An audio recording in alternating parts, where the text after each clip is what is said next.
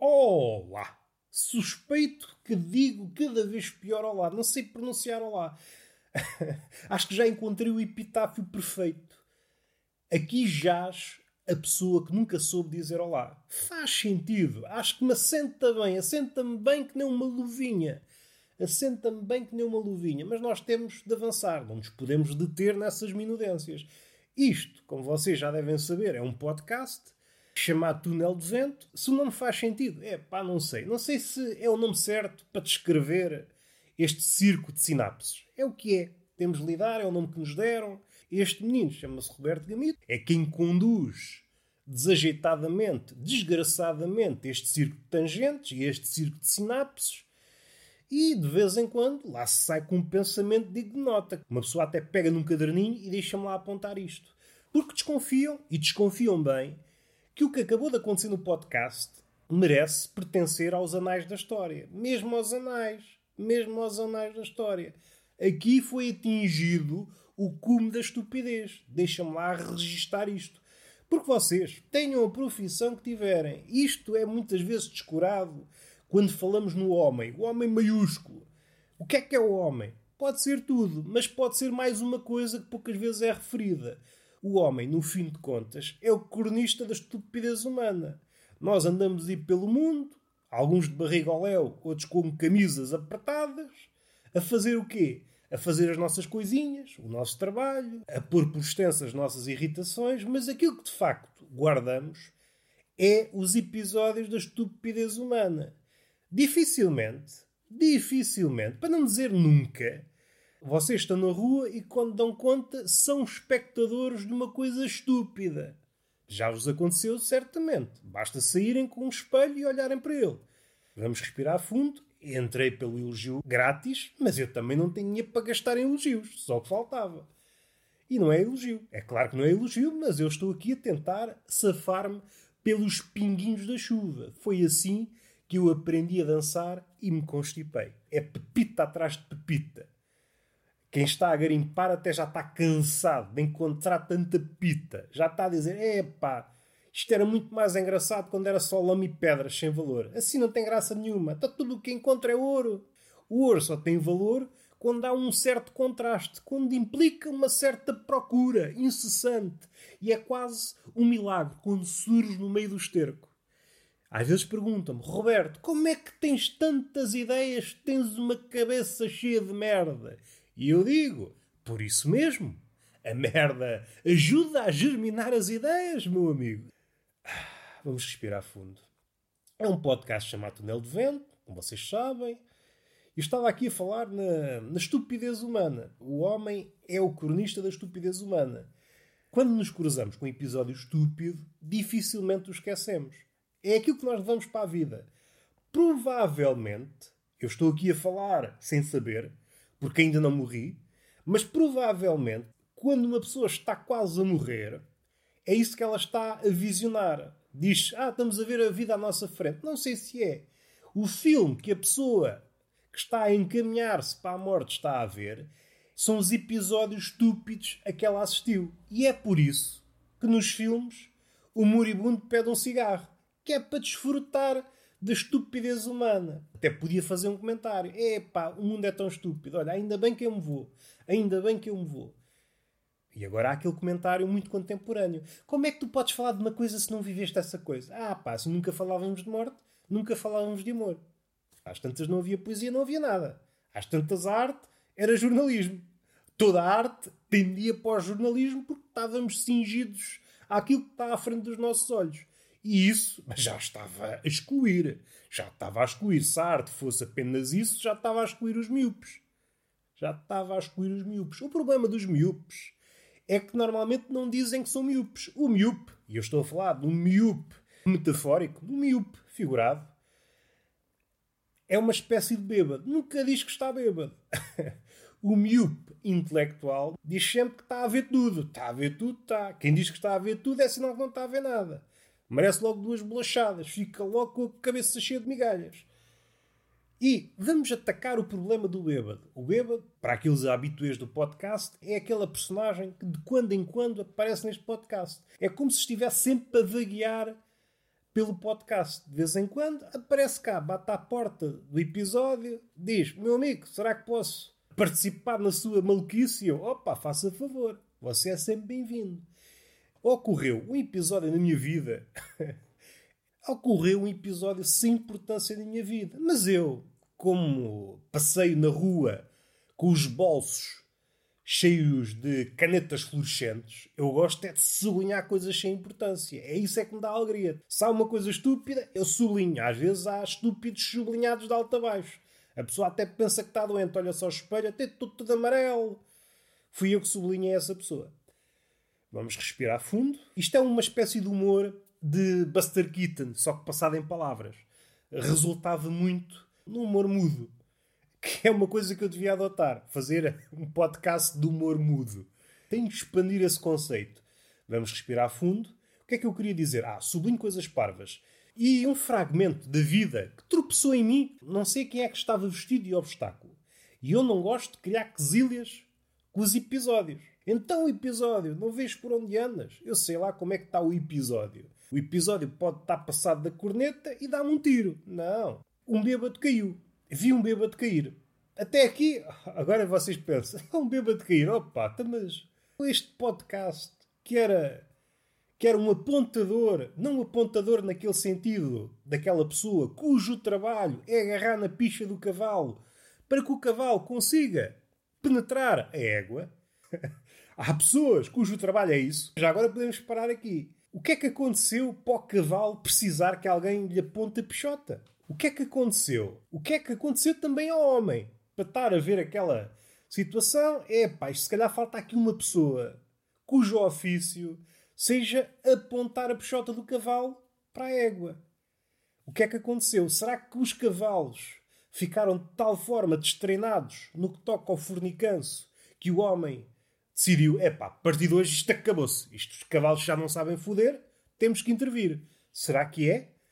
Ou o homem, impelido neste espírito do consumismo e do capitalismo, da vertigem da velocidade, tudo tem de ser mais rápido.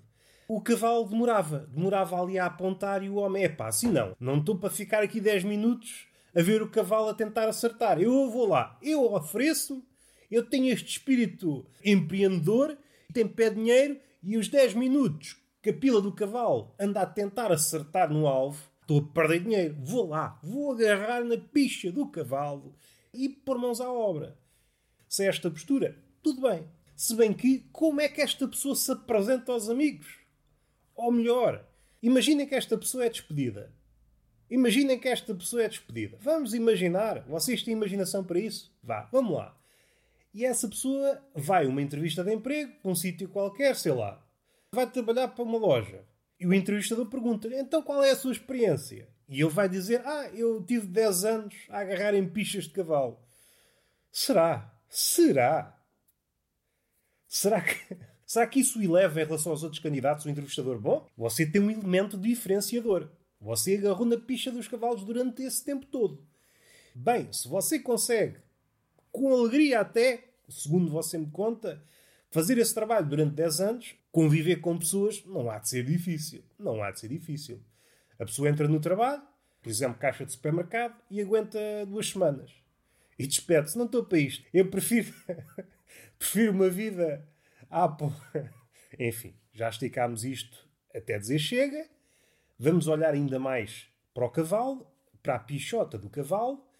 Será que o cavalo ao ser domesticado, perdeu esse, essa pontaria. Não há apontadores no mundo selvagem. Não há macacos cujo ofício seja pegar na pilinha do cavalo, pilinha aqui, entre aspas, como vocês sabem, está muito longe da verdade, e efetuar.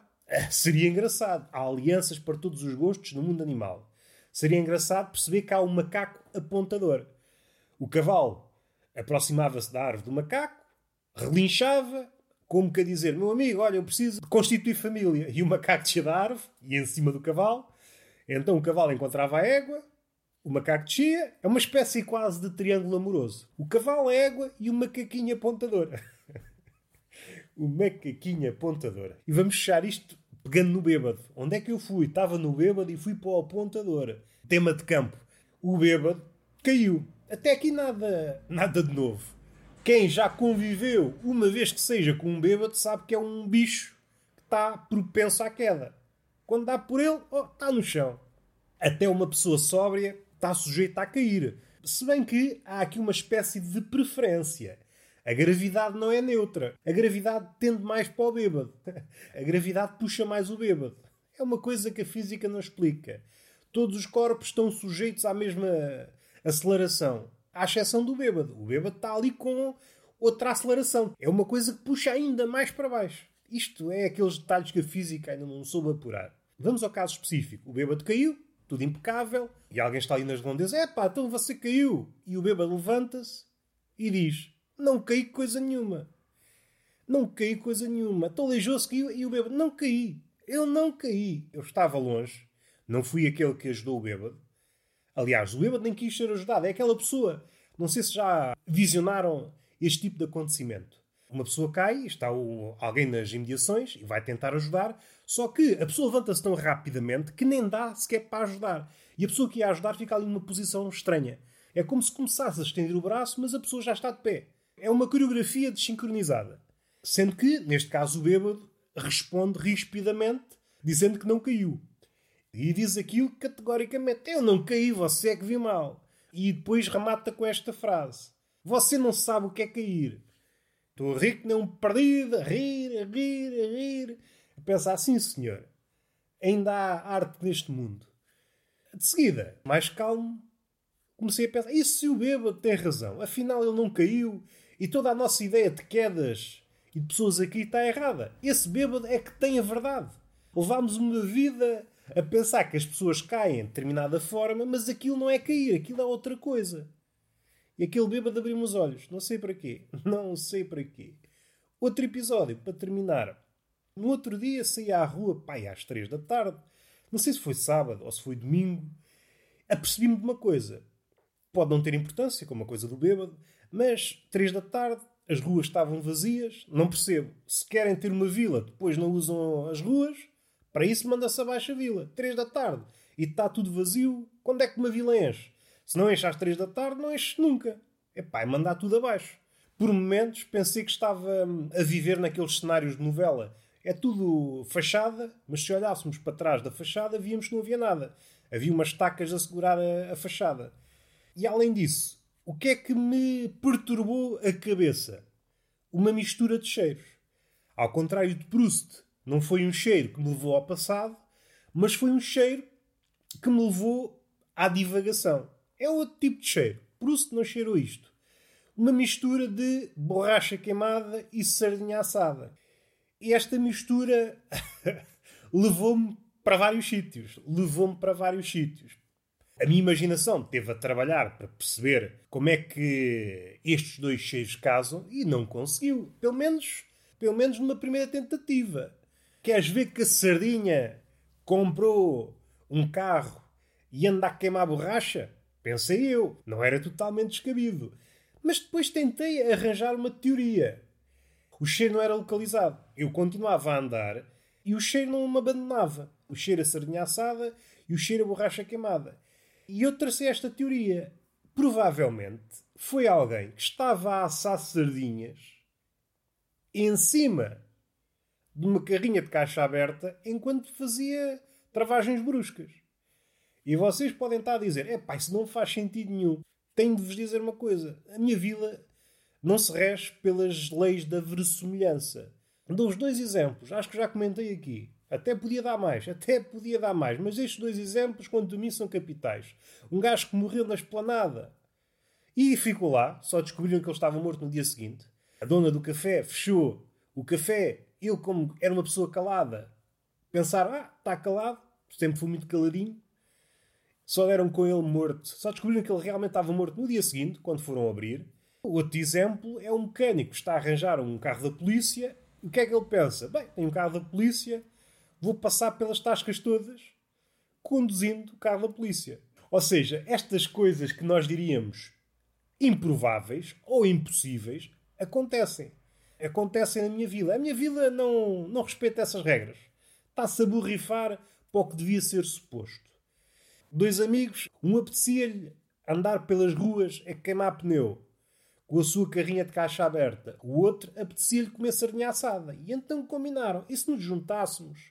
Tu ias na caixa aberta, ias assando sardinhas, e eu ia fazendo a minha cena, que é queimar pneu. Quando as sardinhas estivessem assadas, comíamos.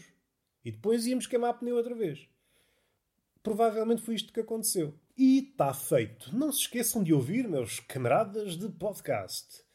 O último episódio da Tertúlia de Mentirosos com a Ana Marques. Falámos, andámos à volta do seu último livro de poesia. Tivemos ali eu a dizer bacuradas, ela a dizer: é pá, estás a dizer bacuradas, é mais isto. E foi isso durante quase uma hora. Aconselho. E está feito. Beijinho na boca, palmada pedagógica numa das nádegas e até à próxima.